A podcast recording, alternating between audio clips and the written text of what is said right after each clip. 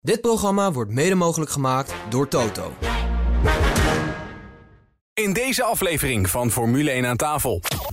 Ik ben er niet tegen. Hè. Dat is niet deel. Voor mij mogen er 24 of 25 auto's en 26 auto's. Vind ik veel leuk. Hoe meer auto's, hoe beter. Dat wilden we even horen, Frans. Nee. Dit en nog veel meer in het komende half uur. Formule 1 aan tafel wordt mede mogelijk gemaakt door Jacks Casino Sports. Hallo iedereen, eh, Max Verstappen hier, wereldkampioen Formule 1 en je luistert naar Grand Prix Radio. Ik snap niet waarom we niet met elkaar kunnen racen zoals ik in het afgelopen jaar wel met andere coureurs heb gedaan. Ja, over wie heeft Max Verstappen het hier? Verder de vraag, komt er naast Audi in 2026 nog een nieuw Formule 1 team bij? En wordt er nu wel of niet geraced in China dit seizoen? En je maakt voor de laatste keer kans op een geheel verzorgde reis naar de Grand Prix van Barcelona voor twee personen. Welkom bij aflevering 2, jaargang 5 van Nederlands grootste en award-winning Formule 1 podcast vanuit de Harbor Club in Vinkenveen. Ik ben Mattie Valk en dit is Formule 1 aan tafel.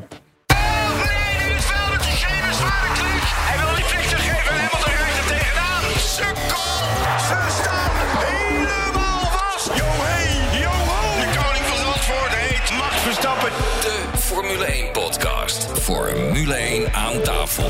Ja, daar zijn we weer met onze gasten vandaag. Hij is eh, coureur, commentator bij eh, de Formule 1 vrije trainingen op de vrijdag bij Grand Prix Radio. En ondernemer Bas Schothorst. Bas, eh, Bas welkom. Eh, fijn dat je op tijd bent. Dank je, je, je komt net uit Miami, hè? Klopt, ja. ja. Hoe was het daar? Ja, geweldig, heerlijk. eh, 30 graden en eh, fantastisch natuurlijk, eh, Florida. Ja, je was echt op vakantie. Ik was echt even op vakantie, maar ik had ook een paar meetings daar en eh, rondom voetbal. En ehm, ja, het was eigenlijk fantastisch, heerlijk. Oh, dus je hebt een zakentrip. eh, dan kun je lekker eh, financieel aftrekken. Nee hoor, dat niet. Nee, allemaal privé betaald. Oh ja. Is dit dan wat ze noemen de baby moon? Ken je Ja, dat? ja, klopt. Ja, dit was de babymoon. Dus de laatste keer eh, voordat we een kind krijgen zijn we nog even weg geweest. Nu kan het nog. Ja, En, eh, Frans, dat is nieuw. Ken je dat, de baby moon? nee, Heb je ik dat niet niet. gedaan nooit? Nee, was dat in jouw tijd niet, eh, Frans? Nee, nee, nee. Ja, maar je krijgt nu de gender reveal en de baby shower en de... Jij, Jeroen? Of, eh, Nee, jij. Ik, oh, nee, ik ben nog niet zo ver. Oh, jij, oké. Je hoort hem al even, coureur bij Lamborghini, eh, host van F1 aan tafel en technisch analist bij Grand Prix Radio, Jeroen Mul. Eh, Jeroen, wat maakt eh, Russell beter dan Lewis Hamilton? Eh, wat hem op dit moment beter maakt, of het afgelopen jaar beter maakte, eh, was zijn strijdlust en de ambitie zeg maar, om te scoren. En Hamilton hoeft zichzelf niet meer te bewijzen. Nee. En misschien iets constanter als we terugkijken, denk ik, op het afgelopen jaar, Russell. Ja, dat zou kunnen. Ja. Ja. Dan bij ons Nederlands meest besproken teambaas en vaste gast bij F1 aan tafel, Frans Verschuur. Frans, is eh, Leclerc inmiddels beter dan Hamilton? Nee. Gaan het hebben over eh, Max Verstappen. Die heeft eh, aangegeven dat hij niet weet waarom duel, duels tussen hem en Lewis Hamilton vaker misgaan dan met andere coureurs. Hij denkt dat het misschien een eh, generatieding is en dat hij al vanaf jongs af aan met onder andere Lewis, sorry, Charles Leclerc vecht. Hij zei in een interview erover: Ik snap niet waarom wij niet met elkaar kunnen racen zoals ik in het afgelopen jaar wel met andere coureurs heb gedaan. Hebben wij antwoord op die vraag? Waarom, eh, waarom dat toch altijd wat problematischer verloopt?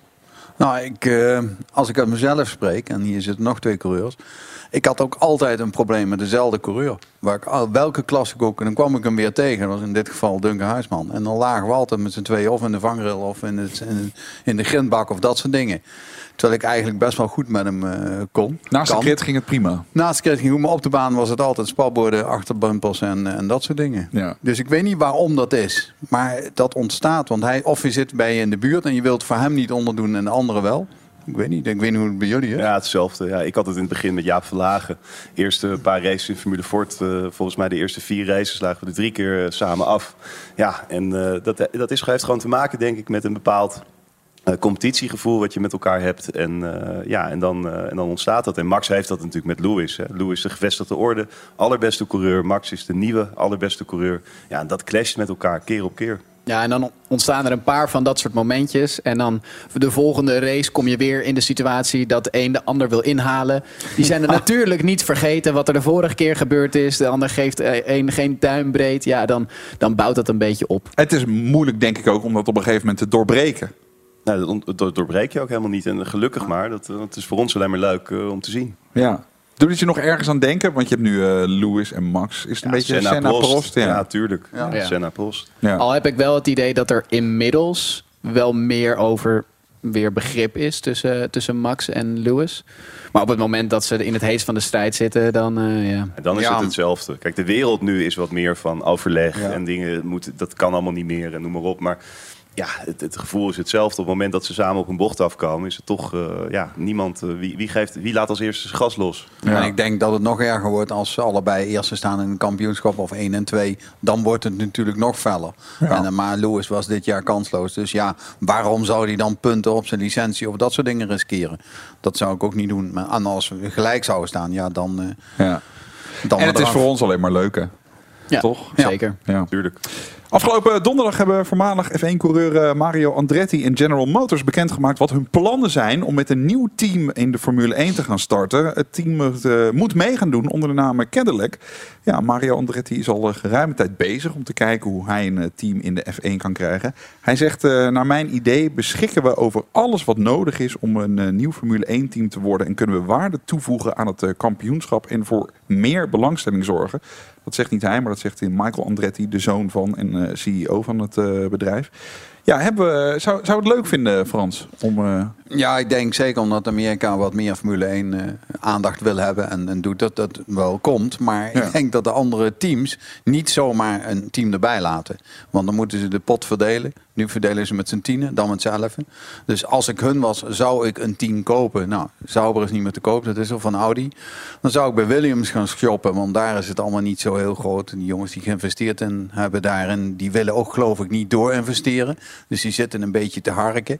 Nou, biedt die goed, eh, goed, goed winst en dan doen ze dat weg. En dan zit je er eerder in dan een, eh, proberen het elfde team te worden. Want dat wordt niet makkelijk, denk ik.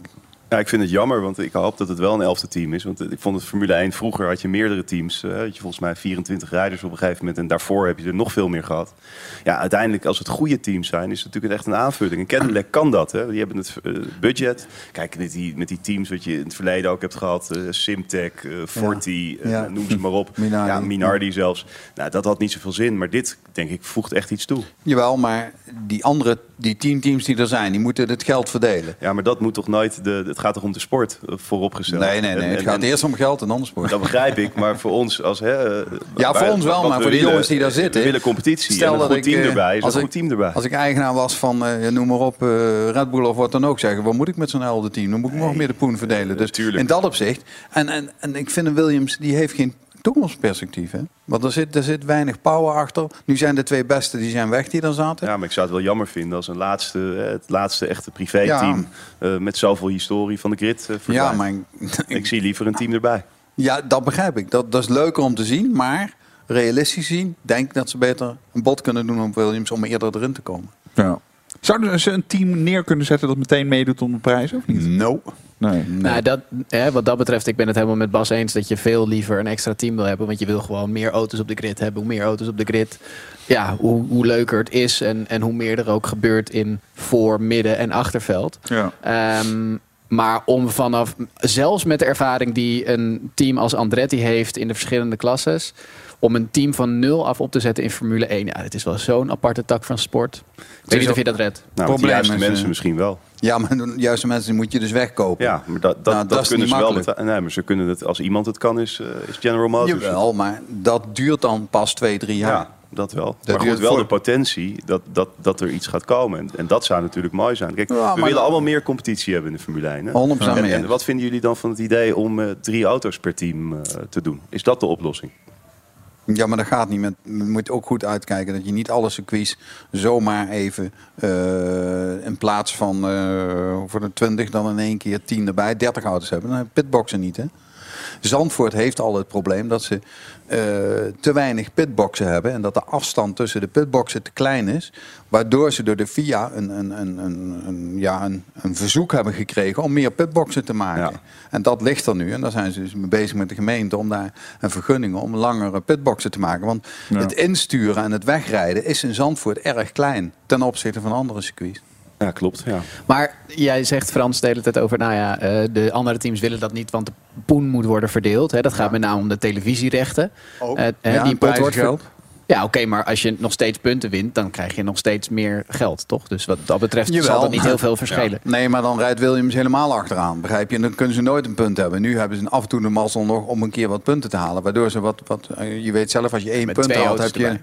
Heb je reiskosten. Ja, dan, Ja. dan moeten ze, moeten ze toch het geld verdelen. Maar denk je, niet, sorry, denk je niet dat op het moment dat een team als Andretti met General Motors instapt, de marketing value van Amerika voor Formule 1 veel Tuurlijk. groter wordt? En dat dus ook die pot die te verdelen is substantieel groter veel wordt, groter We wordt. moeten veel groter denken. Het, Ja, gaat toch daarom. om, het gaat toch om dat het een globale sport moet worden. Amerika Ja. is zo belangrijk. Ik heb net, Begrijp niet dat ik het. te- ik ben er niet tegen. Hè. Dat is niet deel. Voor mij mogen er 24 of 25 auto's en er 26 auto's. Dat vind ik veel leuk. Hoe meer auto's, hoe beter. Dat wilden we even horen, Frans. Nee, dat wel. Maar ik denk dat de kans dat het gaat gebeuren, wat ik al, al twee jaar, waarom heeft hij het anders al niet eerder gedaan? Dus zijn, zijn het beste kans om erin te komen is om Williams te kopen. Zeker hoe Williams er nu bij staat, zeg maar. En als het zo ongelooflijk moeilijk is om mee te doen voor de punten en het vraagt zo'n diepte-investering, kan ik me ook afvragen waarom zou je het willen? Wat zijn de belangrijkste motieven om het te willen? Nou, ik denk nu de, het budgetplafond, dat is natuurlijk deel 1. Vroeger was 400, 500 miljoen, dan dan kon je meedoen. Nu is het 145 miljoen en meer niet. Dus dat, dan is het wel overzichtelijk.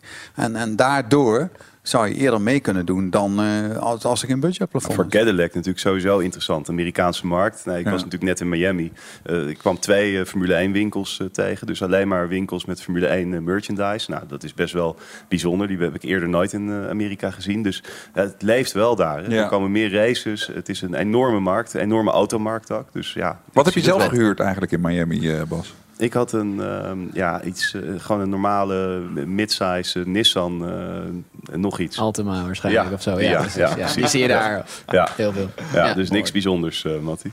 We gaan het hebben over eh, gridstraffen, want hebben die eigenlijk wel zin? In eh, 2022 stond het aantal straffen op 36 met 137 overschrijdingen in totaal. Ja, 20 keer ging een eh, coureur terug naar de laatste plek. Tsunoda die werd echt het hardste geraakt. Hij startte namelijk drie keer vanaf de laatste plaats. Opvallend genoeg werden de Mercedes-motoren het minst geraakt door eh, gridstraffen. Ricciardo, McLaren dus en eh, beide coureurs van eh, de Aston Martin en Williams die bleven allemaal eh, binnen de limieten. Ja, het motorreglement is bevroren tot 2026. Dan zou je toch minder gidsstraffen verwachten in deze seizoenen eigenlijk. Ja, maar het, het is nog steeds te. Ehm, de, de, de straffen zijn niet, niet hard genoeg of zo. Het is te makkelijk in te calculeren in je strategie om te zeggen: Nou goed, maar als ik deze race dan een motor pak, dan moet ik daar achteraan starten. Maar tijdens die race kan ik een hoop inhalen. En dan heb ik. Het, Het is bijna een extra tool om punten te pakken. Bijna. ja, ze kunnen. Nou ja, goed. eh, We hoeven niet uit te leggen dat eh, de mensen binnen Formule 1 teams enorme knappe koppen zijn. En altijd wel van een, eh, een moeilijke situatie, zeg maar, een mogelijkheid maken. Eh, maar op dit moment, ja, werkt het systeem gewoon niet goed genoeg.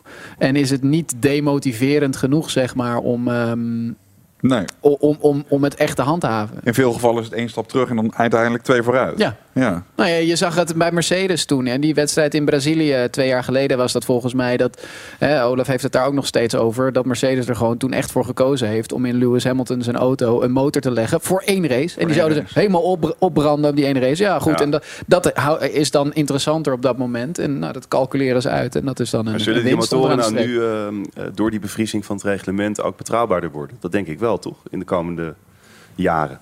Want hij is ontwikkeld nu, dus eh, dan, dan gaat het alleen nog maar om betrouwbaarheid. Ja, maar een nieuwe motor die heeft misschien toch 10 pk meer dan eentje die vier races oud is. Dus Ja. dan denk je, weet je wat, ik pak er een spa aan nieuwe, want daar haal ik makkelijk in. En dus hebben we het gezien dit jaar. En dan heb ik in ieder geval een verse in het reservevak zitten. Want er zijn natuurlijk circuits waar je heel makkelijk kan inhalen. En squeeze niet. Je zult nooit in Monaco een nieuwe motor nemen. Maar je zult wel een spa en nog wat van, van die circuits. En da- daar, nou ja, doe er dan maar eentje reserve. Want ze kunnen natuurlijk wel kapot gaan nog steeds. Ja. Maar laten we eens hardop nadenken. Wat zou dan bijvoorbeeld een oplossing kunnen zijn? Voor die gids- gidsstraffen?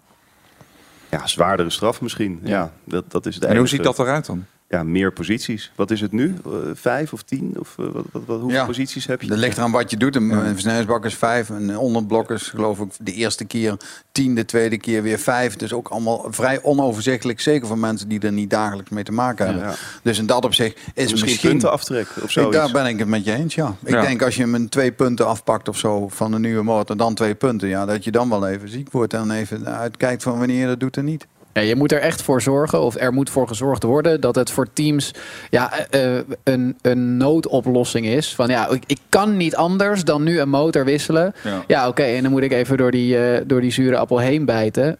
Maar het, ja, het is nu te makkelijk. Er is nu te makkelijk ook profijt uit te halen. Hey, en dan nog even de kwestie, stel je wordt er door iemand anders- anders afgetikt en je moet je motor vervangen. Ja, dan vind ik, dan moet dan de, de technische commissie kijken en zeggen, ja, en dit is inderdaad wat toen bij het Le- Leclerc geloof gebeurd was. Een Ja, spa, dat kan ze- niet natuurlijk. Nee, dan, Nee. dan eh, moet je eigenlijk gratis een nieuwe motor Ja, kunnen krijgen. daar is het ook niet voor bedoeld, hè, Nee.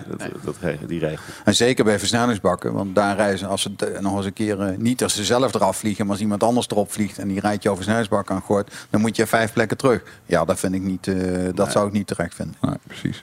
Zometeen in eh, F1 aan tafel spelen we Raad het Autogeluid. We geven weg een eh, volle tank brandstof voor je auto en een Flitsmeister 2 pakket. We hebben een vraag van eh, Marga Simons. Die gaat over de bandenwarmers.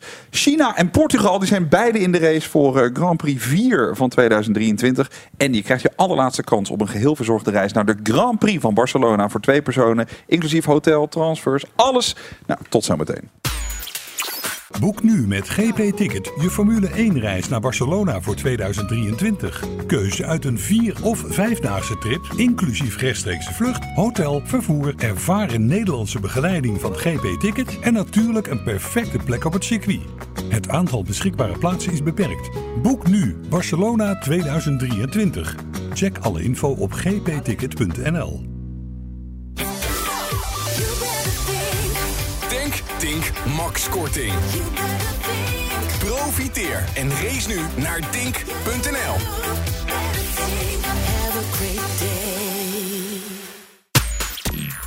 Je luistert Formule 1 aan tafel. Dit is de grootste Formule 1 podcast van Nederland. Er is een vraag binnengekomen van een luisteraar. Deze week van eh, Marga Simons. Ze heeft gemaild naar f1 aan tafel grandprixradio.nl. Volgende vraag. Waarom wil de FIA dat de bandenwarmers afgeschaft worden? Ik hoorde op Grand Prix Radio dat Max hier geen voorstander van is vanwege de veiligheid. Hij zal waarschijnlijk niet de enige zijn, toch? Dus waarom afschaffen? Ja, het wordt in 2023 niet afgeschaft, maar de eh, opwarmingstijd en temperatuur die eh, wordt beperkt. Dus mogelijk in 2024 verdwijnen ze pas. Ja, het idee is inderdaad om, eh, om in 2024 ze volledig af te schaffen. Op dit moment, afgelopen jaar 2022, was het zo dat ze drie uur lang op 70 graden mochten worden voorverwarmd.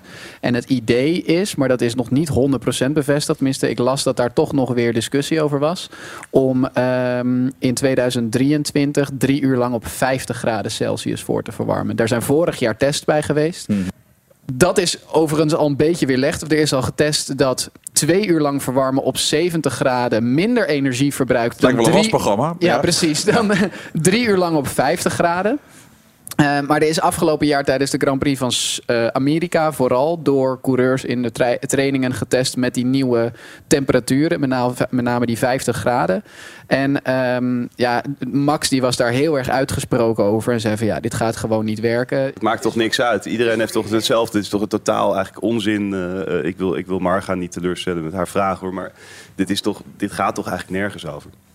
Nou, het enige is dat ze meer op een, op een toetje gaan op het moment dat ze de pits uitrijden. Ja, Dus Ik ben het- maar ik dat ben is toch het- voor iedereen hetzelfde. Ik ben maar ik vind het wel een waardeloos verhaal van, eh, omdat eh, ik begrijp, je moet allemaal eh, aan energie denken en weet ik wat allemaal. Maar vervolgens rijden ze met het hele zootje naar Canada en een week erop met Ja. het hele zootje weer terug. Dus dit is een ja, op een gloeiende Ja, plaat. als ze daar En- nou eens een keer een betere logistiek iets zouden maken. Ja, goed, dan- vooral dan- het dan ene je sluit het andere En niet je, en uit. je hè? past natuurlijk, Zeker. wat jij zegt terecht Jeroen, is dat je de bandenspanning aanpast op de, op de Ja. temperatuur waarmee je uitgaat. Nou, dat begrijp ik. Maar goed, dat is ja, inderdaad, als je koud de baan op gaat, heb je de eerste halve ronde, heb je gewoon wat problemen. En die, en die kar rijden allemaal eh, zonder bandenwarmers. Ik, Dus ik- ja. ik, ben het, ik ben het helemaal met je eens. En als coureur, wij hebben met eh, GT3's en alles, eh, heel veel klasses heb je helemaal geen voorverwarming. Nee. Eh, en wat dat betreft vond ik het interview wat Max gegeven heeft, waarin hij dus ook die opmerking maakte waar Marga naar refereerde, wel interessant. Want hij gaf daar ook in aan. In mijn vrije tijd rijd ik ook heel veel met GT3 raceauto's. eh, zonder bandenwarmers. Dan gaat dat prima. Maar die auto's die hebben de helft van het vermogen. Wij kunnen op, met een Formule 1 auto op het moment dat je 1000 pk Nou, en weet ik hoeveel zoveel koppel. gewicht. Eh, nou, niet dan een GT3. Ik denk dat de eh, Formule 1 auto weegt nu 800 kilo of zo. Voor Ja, de GT3 weegt man. 1250, 1300 kilo, Ja. heeft 500 pk. Ja. 1000 pk nog wat. En dan 700 eh, of 800 kilo. Anyway, Max die maakte heel duidelijk de vergelijking. Ik in een GT3 doe ik het ook. Kan dat? Is het prima te doen? In IndyCar zelfs en dat soort klasses, daar gaat dat. Maar het kan gewoon de- niet met een Formule 1 auto. De moderne Formule 1 auto is gebouwd op het feit dat je met warme auto's de box uit, eh, met warme banden de auto eh, de box uitrijdt. En als je dat nu ineens gaat veranderen, je kan dat niet zomaar even neerleggen bij de coureurs. Dan moeten de banden wordt, toch worden aangepast en zo. Even Ja, nee, nee, ben wel- end quote Max Verstappen wat dat betreft. Ja, in die geval eh, vullen engineers van de Formule 1 er wel iets op vinden dat ze zeg maar, de remkoeling even openzetten. En dan komt er eh, 900 graden van de remmen even op de velg en dan is hij ook zo warm. Zoiets zullen ze wel weer vinden. ja, Ja. en zo zou ik het doen. Ja. Volgende Even vraag. Zo'n DAS-systeempje dingetje. Ja, goed. Ehm, heb je ook een vraag? Mail die dan naar eh, F1 aan tafel, grandprixradio.nl. We gaan het hebben over eh, George Russell. Want eh, volgens hem kan Mercedes hem een auto geven die mee kan doen om de wereldtitel in 2023. Nou, dat zijn prachtige optimistische woorden zoals we natuurlijk eh, iedere, ieder seizoen hebben. Ja, eh, recent eh, liet Russell eh, weten dat hij verwacht dat eh, ze hem dus een auto kunnen geven die eh, de snelheid van Red Bull Racing kan matchen. En hij zegt, we zijn ervan overtuigd dat we kampioen kunnen worden als iedereen een maximale prestatie levert. Nou, eh, is hij een van de favorieten voor 2023 voor de titel? Ja, ik, nou ja, niet voor de titel, nee, nee, zeker niet. Maar hij is wel, ik hoop wel dat Mercedes eh, erbij komt. zou fantastisch zijn voor de strijd. En ik verwacht het ook wel hoor. Als je ziet, eh einde van vorig seizoen, dat ze steeds wel wat, wat dichterbij kwamen. En ja, dat ik kan me bijna niet voorstellen dat Mercedes niet meedoet in 2023. Mercedes doet wel mee en deze quote die hij doet is door een marketingjongen ingesproken. Want ja, die had iedereen kunnen eh, oproepen. Hij kan moeilijk zeggen het wordt niks volgend jaar. Dan trekken de sponsors zich terug. Dus in dat opzicht vind ik het een waardeloos verhaal wat hij daar neerzet. Ja. Maar Mercedes gaat wel meedoen, ja. En Ferrari ook. Ja, dus wordt druk voorin. Met Mercedes, Ferrari, Red Bull. En dat is het dan? Ja, en Ja. dan daar- daarachter Renault en eh, McLaren, denk ik. Nou, Eh, ik denk dat Aston Martin ook wel eh, re- redelijk eh, Ja. erbij gaat komen. Ja. Want die hebben een opgaande lijn. Die hebben goed personeel binnengehaald. Nu een fabriek, al die dingen. Ja. Dat, dat, wat- dat gaat niet van de een op de andere dag. En we hebben gezien dat Ja. het heel langzaam omhoog gaat. Dus ik denk dat Aston Martin ook wel een van de subtoppers wordt. Ja, die staan nog voor de McLaren's. Ja, McLaren viel me afgelopen jaar al een beetje tegen. Nou is die Seidel ook al weg. En ja, ik weet het niet. Ze zullen daar toch wel wat moeten doen om wat te veranderen. Ze hebben natuurlijk wel, nu wel twee hele goede rijders, vind ik.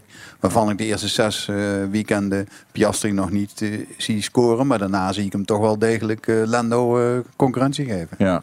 Waar ben jij het meest benieuwd naar, Bas, in eh, 2023? Nou ja, vooral de strijd vooraan natuurlijk. Ja. want dat, daar, daar gaat het om. Het gaat om winnen. En eh, ja, eh, Red Bull, Ferrari, Mercedes, die verhoudingen. Dat vind ik het eigenlijk het meest eh, spannende. En daarnaast is het natuurlijk leuk om te zien wat Nick de Vries eh, gaat doen. Hè, dat, dat, daar kijken we denk ik allemaal wel een beetje naar uit. En Ja. ja. de Frans, jij toch ook? Jawel, nee. Ik heb mijn, Nick- mijn mening naar Nick verklaard waarom die zo was. Maar ook gezegd dat hij, hij zal nu eh, hopen dat hij een auto krijgt die het is. En die auto stond negende in het teamkampioenschap. Hè. Dat is eigenlijk niks. Nee, ze Dus echt heel slecht gedaan. Dat is een hele slechte auto. En Ja. als hij dit jaar weer rond die plek rondhangt, dan ligt dit niet aan Nick. Dan ligt het aan de auto. En dan zal meneer Toost, die zal echt zijn, zijn best moeten gaan doen. Anders is zijn tijd ook geweest. Maar leuk Ik moet voor, er hè, altijd voor een Nederlander dat we nog een Nederlander Nee, erbij is hebben. En, eh, en hij na zo'n lange weg, hè, want Nee. hij heeft toch een lange weg moeten Maar afleggen, daarom- toch heeft gered. Daarom gun ik het wel dat hij een fatsoenlijke auto krijgt. En niet dadelijk zo'n pakhuis die hij Nee. afgelopen jaar had. Want Nee. dan is hij ook Nee. niks. Maar goed, het, eh, ze hebben natuurlijk altijd goede auto's gehad hè, op zich. En het rare is, als ik teambaas zou geweest zijn van Tauri, dan zou ik toch bij, bij mijn grote zus gaan kijken. Ja. Ja. En dan denk ik, hé hey joh, Ja. dat vleugeltje, dat Het verschil kan toch nooit zo groot zijn? Nee, dat daarom. is onbegrijpelijk. Zeker. Geef mij eens twee engineers van jou, want eh, bij mij lukt het niet helemaal. Ik, die heb ik gewoon nodig. Ja. En dan ondertussen hebben wij wat minder windtunneltijd eh, bij, bij Red Bull. Dan doe ik van jou een vleugeltje in de windtunnel. Tuurlijk. Ja, zo Ja. zou je het te doen of niet. Ja.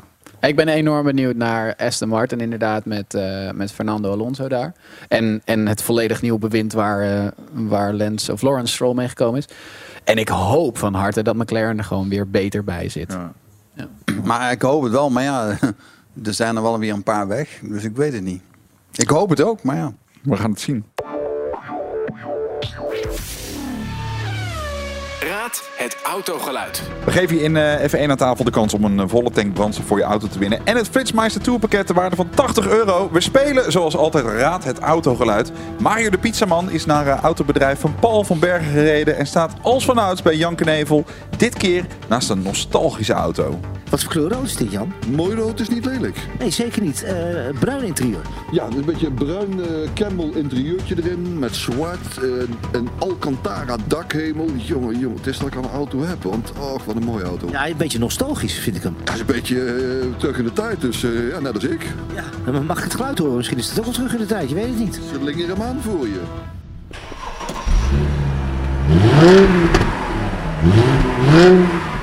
Goed, ik had een witte plopkap en nu is die zwart. Ja, hij staat al eventjes, dus dan eh, moet hij even opstarten. Hè. Dat hebben oudere mensen wel vaak. Als ze even opstarten, komt er een propje even uit. Hè. Waar vinden we deze auto? Deze vinden we op www.paulvanbergen.nl. Ja, daar vind je hem wel. Ja, weet je van welke auto je zojuist het eh, geluid hoorde? Stuur je antwoord naar F1 aan tafel at grandprixradio.nl. Winnaar van vorige week is Laurens Klaver. Het geluid was dat van een Mercedes C-klasse. Veel eh, rijplezier met je gratis volle tank brandstof voor je auto bij Tink. En je wint ook het Flitsmeister Tourpakket ter waarde van 80 euro. En die staat altijd aan als je gaat rijden. Ja, de Grand Prix van eh, China halverwege april gaat vooralsnog eh, niet door. Maar na de recente versoepelingen van de coronamaatregelen in eh, China liggen de kaarten inmiddels misschien wat anders. Tijd dringt wel, want er valt nog best wat te organiseren ter plaatse. Los van alle inspanningen die de teams ineens moeten doen als China er weer bij komt op de kalender. Wat zou jullie voorkeur hebben? Skippen voor bijvoorbeeld Portugal of toch alles op alles zetten om China er nog bij te hebben na al die jaren afwezigheid? Portugal. Portugal, Portugal. Hij vraagt een beetje naar de bekende weg hier. Ja, ik vond China altijd wel een aardige, aardige race. Toch, dat is toch met die eh, mooie eerste bochtencombinatie. En eh, dat was altijd wel Eh, aardig. Ja, zeker. Maar ik vind Portimao ook wel waanzinnig. En ik, ik denk dat het te veel gedoe gaat worden. Toch nog. En dan wordt het een compromis. En dan ben je net weer. kort dag, je bent net weer gewoon helemaal lekker vol op stoom met alles. Portimao ben ik eind afgelopen jaar voor het eerst geweest. En niet geraced, maar wel eh, de baan gereden. En eh, nou ja, daar waren de verwachtingen natuurlijk hoog gespannen. Omdat iedereen er altijd over heeft van ja, dat eh, circuit daar is zo mooi. Maar het is ook wel echt uniek met de hoogteverschillen die daar zijn. En hoe dat op en neer gaat. En, ja, mooi. We gaan het hebben over eh, de FIA die de politieke statements in de Formule 1 eh, verbannen heeft. Dat betekent dat de statements zoals we in eh, 2022 veelvuldig zagen op de helmen van bijvoorbeeld Lewis Hamilton en Sebastian Vettel. Bijvoorbeeld regenboogvlaggen, dat soort zaken. Verleden tijd zullen zijn. Ook bijvoorbeeld de statements met de shirts Black Lives Matter of het knielen na het volkslied zijn hiermee niet meer gewenst. Frans, ik zie jou meteen instemmend knikken. Ja joh, dan, dat moeten ze gewoon, hebben ze goed gedaan. Het gaat over de autosport en niet al die dingen, randzaken eromheen. Ik begrijp dat die best wel belangrijk zijn. Maar laten we dat niet doen. Want de een, eh, eh, Lewis, die dwong gewoon de rest ook om te knielen en dat soort dingen. Nou, dat had ik ook nooit gedaan. Nou, dat ging inderdaad misschien een beetje ver. Maar, maar goed, voor de rest, ja, het kan ook wel juist de Formule 1 wat meer eh, podium geven. Hè? Ook eh, maatschappelijk gezien. Dus het, in dat opzicht snijdt het een beetje aan beide kanten. Ja, het probleem is natuurlijk dat als je één ding toelaat, of als je Ja. één, eh, één politiek statement omarmt als sport zijnde, of, of, of een podium voor creëert, ja, dan krijg je meteen eh, twintig meningen natuurlijk van alleen al de rijders, plus ik, alles wat ik er vind omheen dat als zit. Dus iemand op zijn eigen helm iets zet waar hij voor Nee, staat, vind ik nog ja. iets anders. Maar dat met z'n allen moeten knielen voor de race, dat, was wel, dat ging misschien een beetje ver. Maar Nee, dat was ook op dat moment ja. wat je in heel veel sporten zag. Maar even, je hebt ook affiniteit met voetbal, eh, eh, Bas. Bijvoorbeeld die, die One Love eh, band.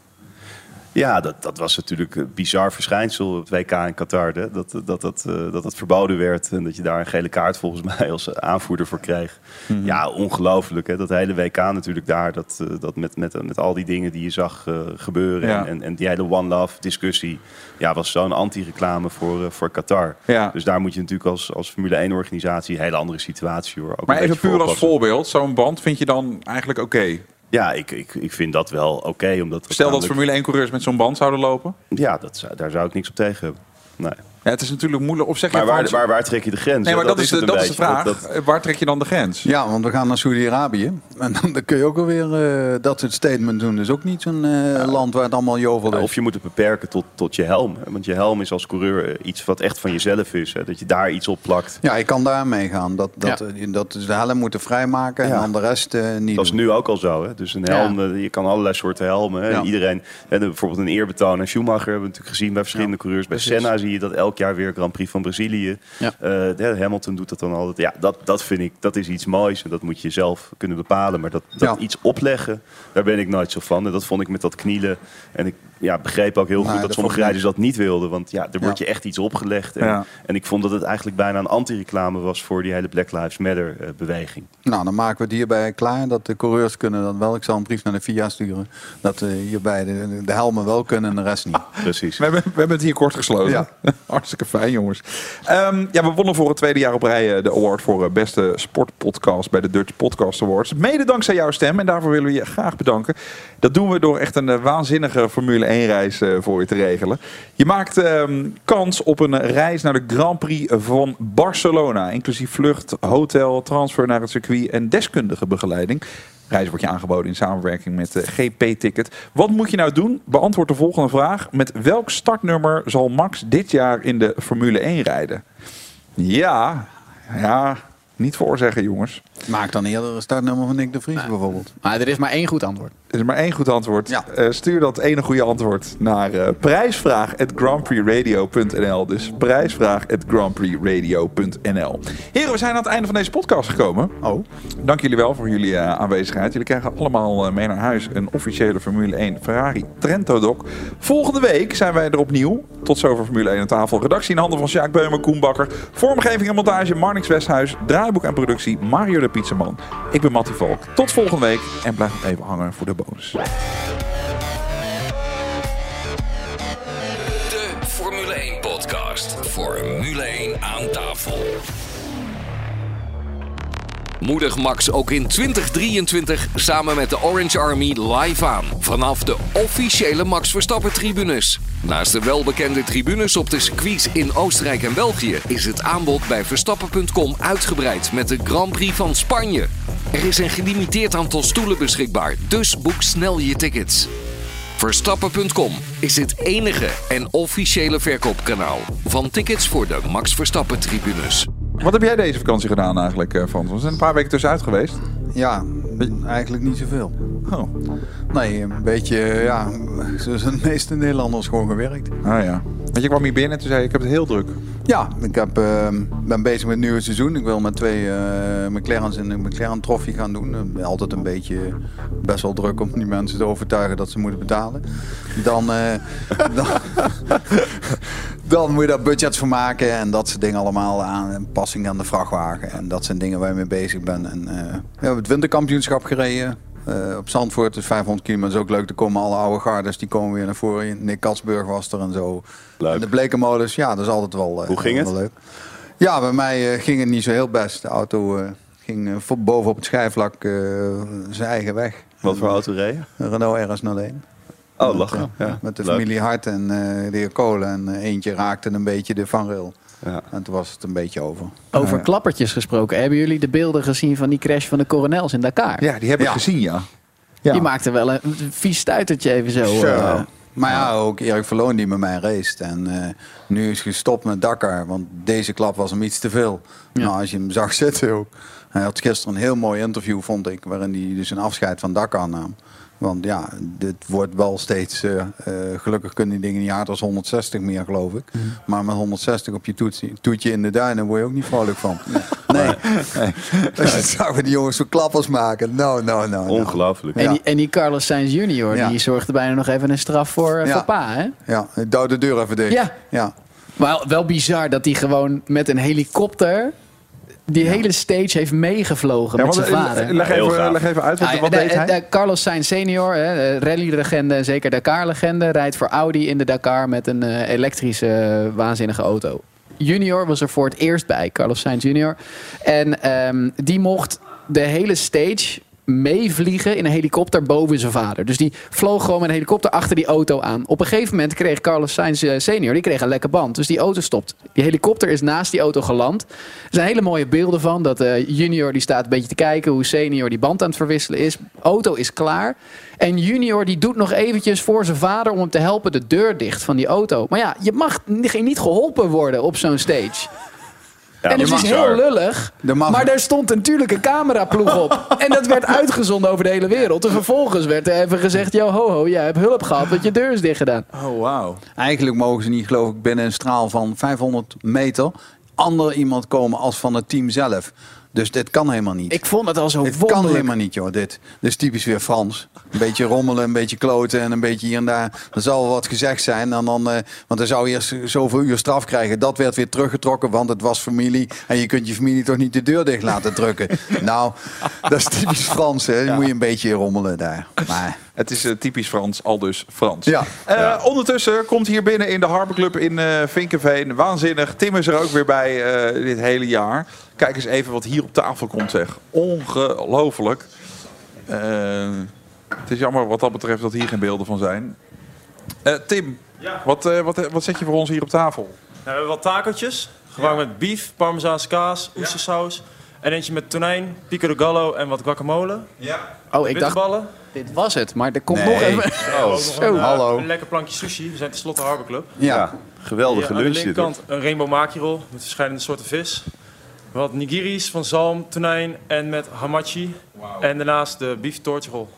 Waanzinnig lekker. Gelukkig nieuwjaar nog, eh, Tim. Hetzelfde. Let op. Alle gebruik van hetgeen in deze podcast F1 aan tafel wordt opgemerkt is ongeoorloofd. Zonder expliciete schriftelijke toestemming ter zake verkregen van Grand Prix Radio. Met inachtneming van een duidelijke, deugdelijke bronvermelding met link.